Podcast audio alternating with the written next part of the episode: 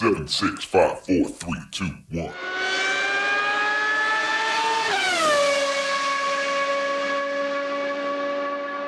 Herzlich willkommen zu Formel 1, dem Podcast mit Christian, einem spanischen Formel 1-Fan. Und mit Frank, einem deutschen Formel 1-Fan. Und wir sprechen heute ehrlich gesagt über eines meiner Lieblingsrennen, zumindest ein Rennen auf einer meiner absoluten Lieblingsstrecken, nämlich Brasilien, Interlagos. Ich finde, das ist eine tolle Strecke, tolle Kurven, äh, immer, immer spannende Momente. Und dieses Jahr finde ich persönlich, hat das Rennen eigentlich auch nicht enttäuscht. Wie siehst du das? Ah, ich fand es toll. Also die Strecke gefällt mir auch. Ich finde auch die, die Start-Ziel-Gerade, das fällt erst auf, wenn du die Onboards siehst von den Fahrern.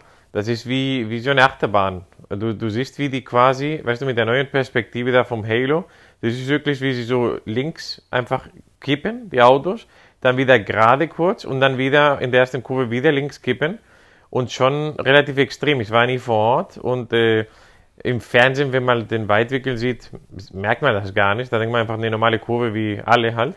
Aber wenn du die Onboard siehst, ich finde es toll. Es ist wie so ein Flugzeug, der wirklich links dreht. Also schon ja. interessant. Ja, und genau. Ja, also ich finde auch, du, du, du, hast recht, im Weitwinkel kommt es nicht raus, aber es ist eben eine Strecke mit Höhenunterschieden. Und Strecken mit Höhenunterschieden sind einfach immer toll, wenn es da so in die, in die erste Links-Rechts-Kombination runtergeht. Das ist für mich eine der schönsten Kurvenkombinationen, wo auch immer wieder tolle Manöver passieren.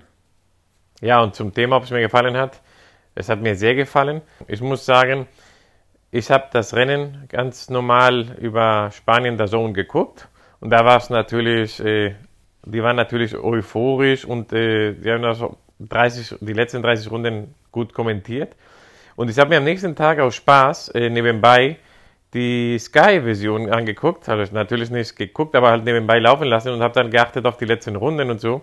Und ich muss schon sagen, wenn du als deutscher Zuhörer von Sky oder Zuschauer siehst, äh, war es nicht so spannend, muss ich sagen. Ich weiß nicht, ja, okay.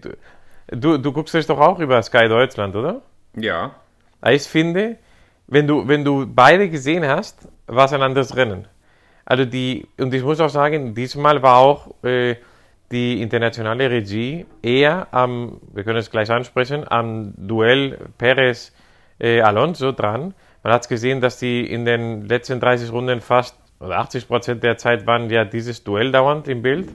Aber bei den deutschen äh, Kommentatoren fand ich, das war so, ja, weißt du, so, es war nicht so spannend eigentlich, wie die das hm. gesagt haben, fand ich.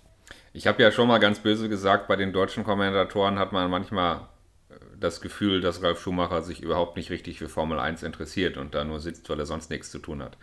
Das ist natürlich ein bisschen übertrieben und auch ein bisschen böse, aber äh, es ist halt nicht so die allergrößte Euphorie immer zu spüren.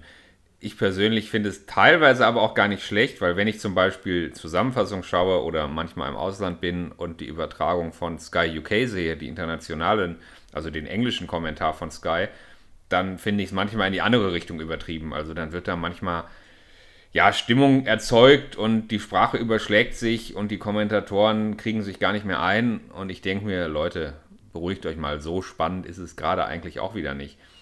Äh, da ist mir manchmal diese ruhige Art fast schon lieber. Aber ich, ich, ich ahne, was du meinst. Ähm, und es ist ja auch so für internationale Zuschauer, wenn man jetzt halt nicht so direkt mitfiebert mit äh, Alonso oder Perez, klar, dann ist das Duell halt zwar spannend zu sehen, aber ich kann mir schon vorstellen, dass das in der spanischen Kommentar noch ein bisschen anders kommentiert wird, wenn Alonso da ums Podium kämpft, ja.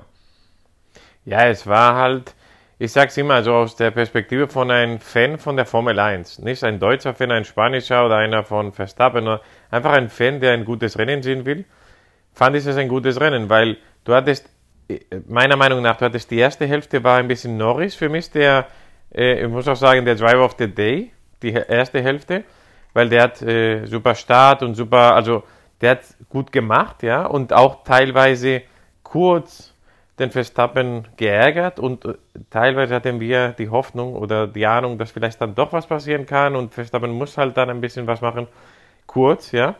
Aber die zweite Hälfte des Rennens war für mich Alonso Perez und ähm, dadurch, dass, es ist ganz klar, wahrscheinlich, wenn es ein deutscher Fahrer gewesen wäre, wäre es in Deutschland anders gewesen auch.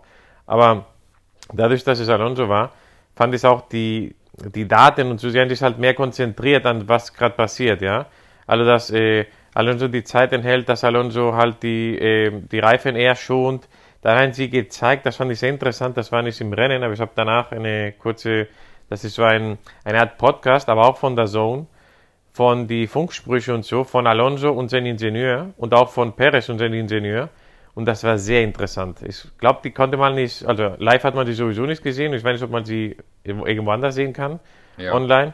Aber es war sehr interessant. Du hast gesehen, es war zum Beispiel eine Situation, wo Alonso vergessen hatte, welches sein Time Delta ist. Ja? Also die haben wohl ausgemacht, du musst deine Reifen schonen, damit, wenn Perez dich dann irgendwann erreicht, dann gibst du Gas und dann schafft er es nicht. Und das hat er ja auch bewiesen beim ersten Stint, dass er es gemacht hat. Er hat halt den Perez, er hat immer eine andere Kurve gefahren, in, in der Kurve weniger, mehr die Reifen geschont. Ich glaube, das war die, ich sage jetzt mal die Kurve 11, aber keine Ahnung, ja. Äh, hat er da irgendwas gemacht, was die Reifen geschont hat, dafür war er langsamer, aber die Reifen waren geschont. Und als dann Perez kam, hat er immer äh, mehr Reserven und hat bei den äh, ersten Stopp das ganz normal ausgehalten und der Perez konnte nicht näher kommen. Und als er nah kam, hat er auf, äh, auf, auf einmal 1,5 Sekunden in Abstand war, hat Alonso Gas gegeben und war dann wieder auf 3 Sekunden. Also man hat gemerkt, dass die mit ihm gespielt haben. Aber das Lustige, was ich erwähnen wollte, der wollte fragen, welches sein Time Delta ist, aber er wollte keine Information geben, damit die anderen von Red Bull nicht wissen, dass er spart. I'm confused with the target lap. I remember the plan B target lap. So it's minus 7 from plan B. Yes, Fernando, you are correct. All correct. So plan B minus 7. It's the same as plan A plus 3. Perez 1.8, pushed a little bit hard this lap. So from now on it's like uh,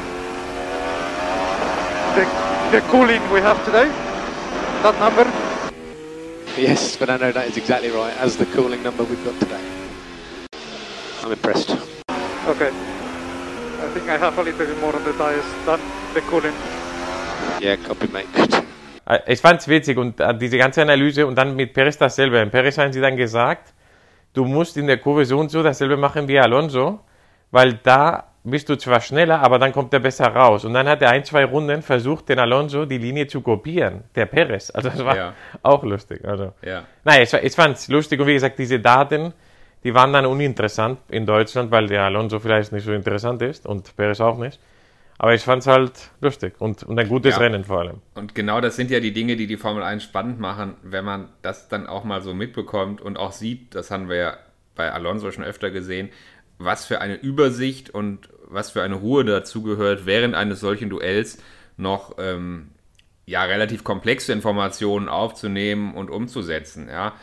Denk mal an Kimi Räikkönen, der damals mal im Boxenfunk gesagt hat, leave me alone, I know what I'm doing. Oder irgendwelche Fahrer, die schon überfordert waren, Einstellungen am Lenkrad zu verändern und dabei schon halb aus der Kurve geflogen sind, weil das alles zu viel wurde. Ähm, ja, und Topfahrer wie Alonso schaffen das eben in einem solchen Duell noch, ja, taktisch, strategisch ähm, ihren Fahrstil zu ändern, jede Kurve anders anzufahren und eben, wie du sagst, mit dem Gegner ein bisschen zu spielen. Und äh, das macht ja die Formel 1 aus, also dieses, dieses Top- Top-Niveau und diese, diese absolute Kontrolle äh, bis, in, bis in die Details in den Kurven. Und das kriegt man natürlich bei solchen Boxenfunk-Aussagen immer richtig toll mit. Und am Ende äh, hatte Alonso die Nase vorn, äh, ist vor Perez ins Ziel gekommen im Podium. Und was ich aber auch besonders schön fand, man hat es direkt gesehen nach dem Rennen, äh, die Stimmung zwischen Alonso und Perez. Also äh, Ja. Perez hat ihn direkt umarmt, die sind sich da direkt um den Hals gefallen und haben sich quasi beide äh, über dieses tolle Duell gefreut. Und da war jetzt also überhaupt keine negative Energie und auch, klar, Perez wäre gerne aufs Podium gefahren, aber da war jetzt auch kein riesiger Frust, dass er Vierter hinter Alonso war, sondern man hat einfach gemerkt, äh, ja, da war richtig Freude bei den beiden über dieses Duell und das war irgendwie auch schön zu sehen. Ja, ich finde, man hat gesehen, beide hatten Spaß, beide respektieren sich. Ich weiß, das sagt mal von allen oder von vielen davon, aber beide respektieren sich, beide sind auch etwas älter. Und dadurch, dass Hamilton nicht vor, es war jetzt nicht wichtig für Perez vorne zu sein, ja. Und äh, jetzt, ich glaube, man kann schon sagen, es muss schon was sehr Komisches passieren, damit der Perez nicht die zweite Position behält in der Weltmeisterschaft. äh, es, es, muss eine Katastrophe sein. Er muss quasi ausfallen und, und, der, und der Hamilton gewinnen oder irgend so. Also, es gibt zwei Rennen, es funktioniert eigentlich nicht mehr. Ist, glaube ich, seine Last auch weniger geworden. Sonst wäre es wahrscheinlich auch nicht so schön gewesen für ihn. Und ja, ich, ich, fand die Geste sehr schön, weißt du? Also, dass die so umarmt haben, dass sie dann irgendwas äh, gesagt haben, ja, laut Alonso, ja, äh, mach das nicht mal nochmal, ich bin nicht mehr so jung oder so oder so. Aber ich fand, ich fand's, äh, weil das ist so spontane, eine spontane Sache gewesen, weißt du, nicht so eine Pressekonferenz, wo man dann halt nach zwei Stunden äh, was geplant hat zu sein, sondern es war so, der war im Interview und unterbricht ihn und ja, ich fand, ich fand's eine schöne Geste, ja. ja.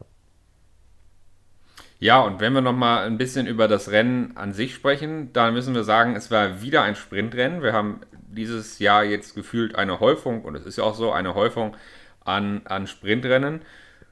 Ähm, und es war ein Rennen mit einer roten Flagge. Das heißt, wir haben am Ende des Tages drei stehende Starts gesehen, einen im Sprint und zwei im Sonntagsrennen. Und das habe ich ja schon mal gesagt. Äh, da kann man immer so ein bisschen auch dran messen, wie spannend das Rennen ist, weil diese stehenden Starts sind einfach immer so ein bisschen das Highlight äh, in jedem Rennen natürlich. Und da haben wir drei Stück von gehabt dieses Wochenende. Natürlich am Ende hatte immer Verstappen die Nase vorn. Und überhaupt nicht gut lief es für Mercedes. Beim äh, vorletzten Rennen in Mexiko äh, konnte Hamilton noch jubeln über den zweiten Platz, über das Podium.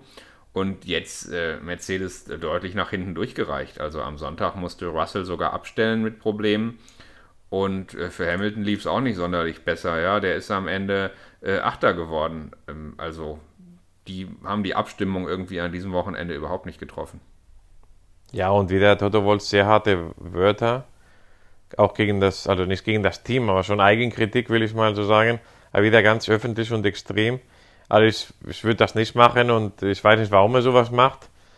Normalerweise kennt man das ja andersrum, dass alles schön geredet wird und so, aber er ist immer sehr hart und immer ein bisschen, nimmt immer die Schuld oder, weißt du, dass halt immer das Auto schuld ist und nicht die Fahrer und äh, wir müssen uns verbessern, keine Ahnung. Aber dieses Wochenende war er wieder sehr, sehr hart in seinen Aussagen, fand ich. Ja, absolut. Er hat gesagt, dieses Auto verdient keinen Sieg und ihm tun die Fahrer leid, die mit so einem schlechten Auto fahren müssen. Fand ich auch ein bisschen übertrieben. Vor allem ist ja auch nicht nur der Chef von Hamilton und Russell, sondern er ist auch der Chef von den ja. Leuten in der Fabrik. Ja. Und äh, auch wenn vielleicht das auch so ist, ja, dass das Auto scheiße ist, ähm, ja, trotzdem, deine Motivation muss auch in diese Richtung hingehen und nicht nur einfach, ja, tut mir leid, die Leute in der Fabrik machen nur Müll und äh, ihr müsst damit fahren, tut mir leid. Also so kam es ein bisschen rüber, finde ich. Ja. Gut, es, er, er wird schon wissen, was er für eine Strategie hat beim Motivieren seiner Leute. Ähm, aber es wirkt auf mich immer so ein bisschen gekünstelt. Also man, man merkt ihm an, dass er halt irgendwie schon seine Worte wohl überlegt und schon genau nachdenkt, welche Botschaft er jetzt transportieren will und dann wählt er bewusst so harte Worte. Es wirkt aber auf mich immer so ein bisschen gekünstelt. Und natürlich ist es schön, wenn er die Fahrer in Schutz nimmt und natürlich ist es auch gut, wenn er den Ernst der Lage erkennt. Ich habe schon öfter gesagt, bei Ferrari sehen wir das Gegenteil. Ferrari ist in der Vergangenheit teilweise genauso schlecht unterwegs gewesen, gerade so in die Punkte gekommen und am Ende äh, siehst du einen Teamchef, ähm, vor den Kameras, der erzählt, dass eigentlich alles gut ist und man sieht sich auf einem guten Weg und man macht Fortschritte und man sei sehr zuversichtlich. Da habe ich bei Ferrari in der Vergangenheit öfter gedacht, also sag mal, ihr habt ja wohl den Ernst der Lage überhaupt nicht erkannt und so wird sich auch nichts ändern. Das ist bei Mercedes, also bei Toto Wolf, überhaupt nicht der Fall. Der, dem kann man das nicht vorwerfen, der erkennt den Ernst der Lage und der spricht es auch an. Jetzt ist mir das auch wieder nicht recht als Kommentator. Okay, vielleicht auch ein bisschen unfair. Aber ich nehme ihm nee, diese ganzen Mittelding. Kommentare nie ab. Ich denke bei Toto Wolf immer, das wirkt alles so ein bisschen zu sehr gewollt, zu sehr gekünstelt, zu sehr, er will jetzt diese und jene Botschaft transportieren. Ähm, also wenn man es ganz kurz und knapp auf den Punkt bringt, ich glaube, ich mag ihn einfach nicht. ja, es ist halt, äh, früher dachte ich immer, das ist... Äh, immer nur um den Hamilton glücklich zu, weil es war immer eher ein bisschen so in dieser Hinsicht, ja, tut mir leid, Hamilton, das war das Auto, du bist toll, ja. Und dann war es halt irgendwie so, ja, du musst, der Hamilton braucht das und das ist dann halt, ja, die, die funktionieren und das hat ja auch gezeigt, die Jahre, dass es gut ist, also die, diese Art von Aufmunterung, ja. Ja. Aber jetzt, wo es nicht mehr so ist, jetzt ist Hamilton nicht mehr das und äh, also es ist jetzt irgendwie, ja, immer das Auto schlecht machen und das Team irgendwie, ich weiß nicht. Aber ist auch egal, ich mögen oder nicht mögen, ist halt einer, der immer rumjammert. Aber ich mag auch nicht einen Ferrari-Teamboss, der drauf scheißt, ob sein Auto gar nichts schafft und immer nur ausfällt und alles egal ist, weißt du? Also, das ist auch nicht. Also, schon gut ein Mittelding vielleicht. Also, weder, weder eins noch das andere. Und dann, äh, für mich auch noch, damit ich es nicht vergesse, der Start von, von Leclerc. Was war denn das?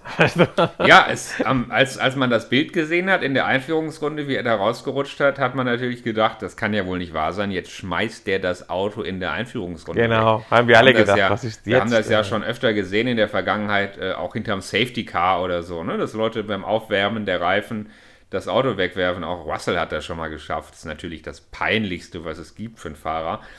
Aber er war ja dann entschuldigt. Es war ein wahrscheinlich, angeblich hydraulischer Defekt, der dazu führte, dass er Ja. nicht mehr richtig lenken konnte.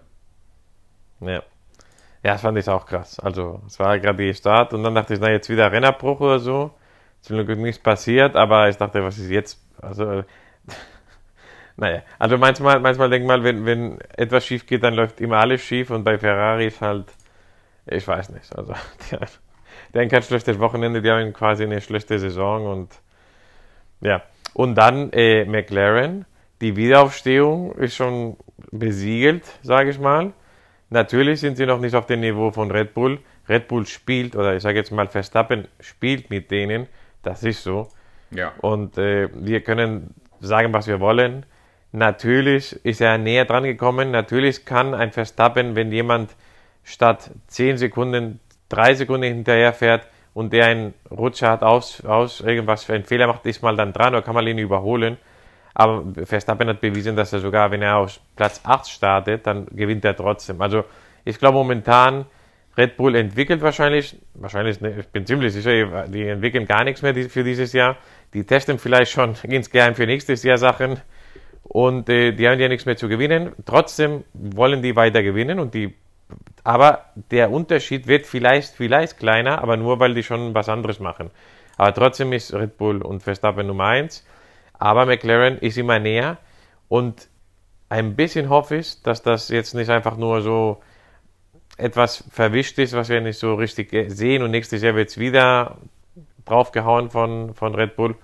Was ja manche Experten sagen, ja, weil mit den, da es ja keine großen Änderungen gibt, warum soll sich das dann ändern, ja? Aber ich hoffe, dass McLaren so weitermacht und dass wir vielleicht nächstes Jahr doch was Spannendes haben zwischen zwei Teams. Oder mal so einen anderen wechseln, dass dann Norris die, die Nummer 1 ist, von mir aus, ja? Also, Ja, ich denke, mit diesem Reden darüber, welches Team jetzt schon in die Zukunft entwickelt und welches Team noch in diesem Jahr steckt, kann man jetzt endgültig aufhören. Wir haben noch zwei Rennen verbleibend dieses Jahr. Das ist praktisch nichts. Die Saison ist praktisch zu Ende. Kein Team entwickelt mehr groß für dieses Jahr. Ähm, es geht darum, die Abstimmung am Wochenende zu treffen, aber tolle Upgrades werden jetzt nicht mehr entwickelt. Alle Teams konzentrieren sich auf nächstes Jahr. Und natürlich, es gibt keine großen Regeländerungen, keine Revolutionen. Aber das heißt nicht, dass es über den Winter, über die Winterpause keine Performanceveränderungen gibt. Und man ist schon enger zusammengerückt. Also ich gebe dir recht, Red Bull, Max Verstappen spielen mit dem Rest, wenn sie 8, 9 oder 10 Sekunden vor dem Zweitplatzierten ins Ziel kommen. Ja, das könnte auch mehr sein. Aber trotzdem sind die Abstände kleiner geworden. Und hin und wieder war jetzt Max Verstappen eben doch schon unter Druck und äh, konnte nicht so kontrolliert fahren, wie er das vielleicht zu Anfang der Saison mit den größeren Abständen noch konnte. Und das zeigt sich ja auch in der Konstrukteurswertung, wenn man mal guckt. Also äh, Ferrari jetzt 20 Punkte Abstand auf Mercedes, Aston Martin äh, an Punkt 5 von McLaren überholt, auch knapp 20 Punkte Abstand dazwischen. Äh, da ist noch ein bisschen Bewegung drin. Auch in der Fahrer-WM ist an der einen oder anderen Stelle noch Bewegung. Für Sergio Perez sieht es jetzt natürlich wieder ganz okay aus vor Lewis Hamilton. Da hat ihm jetzt das Wochenende in Brasilien natürlich geholfen, aber das muss sein Minimalziel bleiben, diesen zweiten Platz jetzt auch über die letzten beiden Rennen ins Ziel zu fahren. Und weiter hinten ist Alonso zwar auf P4, aber nur mit drei Punkten Vorsprung vor Lando Norris auf P5. Und da, ich weiß jetzt nicht, wie wichtig einem Fernando Alonso der vierte oder fünfte Platz in der WM ist, aber da ist auf jeden Fall noch äh, was drin. Carlos Sainz auch nur knapp dahinter auf Platz 6. Äh, übrigens vor Charles Leclerc, also so viel zum Thema Nummer 1 Fahrer bei Ferrari. Äh, da sind noch so ein paar interessante Bewegungen drin in den letzten beiden Rennen, was die, was die WM-Wertung angeht. Und es ist ja auch immer noch nicht endgültig klar, wer nächstes Jahr fahren wird bei Red Bull. Ähm, letztendlich fährt Sergio Perez, da bin ich mir ziemlich sicher, auch in den beiden Rennen, die wir jetzt noch haben, um seinen Vertrag für 2024. Ich bin immer noch der Meinung, dass er ausgewechselt werden muss. Ich bin auch der Meinung, dass ein Verstappen hätte Hamilton, äh, Alonso geschnappt und überholt. Ähm, es war nur sehr interessant und sehr spannend, weil ein vermutlich schlechteres Auto mit einem besseren Fahrer den guten Auto mit dem schlechteren Fahrer aufgehalten hat, ja, oder wieder überholt hat. Aber für mich Perez fehl am Platz bei Red Bull und das bleibt jetzt so. Das hat nichts damit zu tun, das war jetzt ein tolles Rennen, dank der Situation.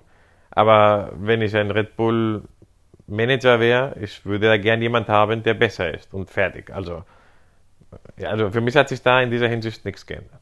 Egal was er jetzt macht, ob er jetzt P2 hält oder nicht, wenn der Nummer 1 Fahrer seine Punkte verdoppelt, das, das geht nicht. Ist mir egal, ob du Play 2 machst oder nicht. Du, du bist fehl am Platz, finde ich. Aber das entscheiden wir nicht und ich denke mal, das werden wir auch bald wissen, weil wenn die was ändern, muss das ja bald passieren. Die können auch, wenn es ein teaminterner Fahrer ist, ein, ein Ricciardo oder wer auch immer, auch den muss man ja ein bisschen vorbereiten und offiziell mal irgendwas machen lassen bei, bei dann den Red Bull, wenn er dann fahren muss im nächsten Jahr. Also es bleibt spannend und wir haben jetzt das, ich weiß nicht, ob es ein Highlight, ein Highlight ist es, weil es ein neues Rennen ist. Ein Highlight ist es, weil, weil es Las Vegas ist.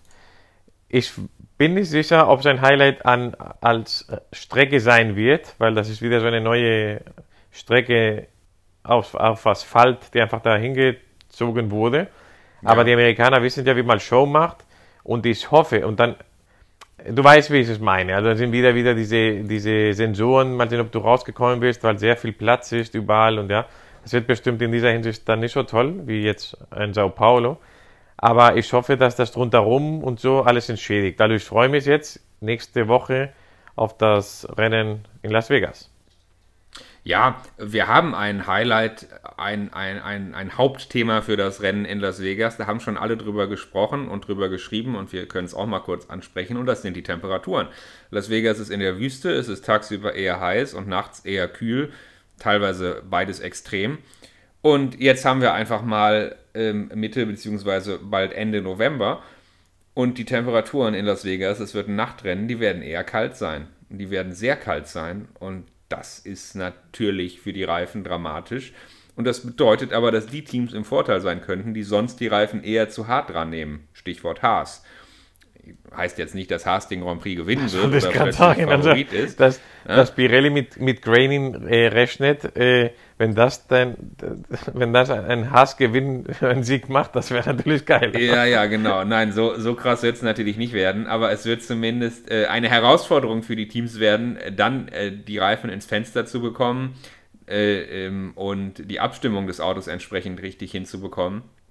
Äh, das wird interessant werden. Und ich hoffe einfach, dass das Rennen spannend wird. Es wird auf jeden Fall eine gute Show. Also du hast es gesagt, das können die Amerikaner das ist auch nicht so dahergesagt, das stimmt einfach. Wir können uns das ganze Wochenende auf eine richtig tolle Show freuen. Und wenn dann am Ende Max Verstappen wieder oben steht, ja gut, dann ist es eben so, ne? Ja, das ist leider mit zu rechnen. Aber wenn wir Glück haben, passiert sowas wie in diesem Wochenende, auch wie auch ein anderen Wochenende, wo halt dann weiter hinten, sei es Platz 2 oder Platz 6, aber wo was Spannendes passiert, vielleicht mit der roten Flagge, vielleicht mit einem Neustart, Vielleicht mit einem Ausfall von den Red Bull mal, also wirklich mal ein Problem, ja, das Motor nicht irgendwas. Es muss ja mal passieren, statistisch gesehen. Ja, ja vielleicht ist das ja das große Highlight, dass irgendjemand auf den Strip aus Versehen ein, ein, eine kleine Scherbe da liegt und dann halt der Reifen kaputt geht oder so von irgendjemandem. Also ja. es, es, ist, es bleibt zu hoffen und ich würde sagen, wir verabschieden uns und wir hören uns dann in einer Woche. So ist es. Wir hören uns nach Las Vegas, bleiben gespannt und ich würde sagen, bis dann. Bis dann, mach's gut. Ciao, ciao. Mach's gut. Tschüss.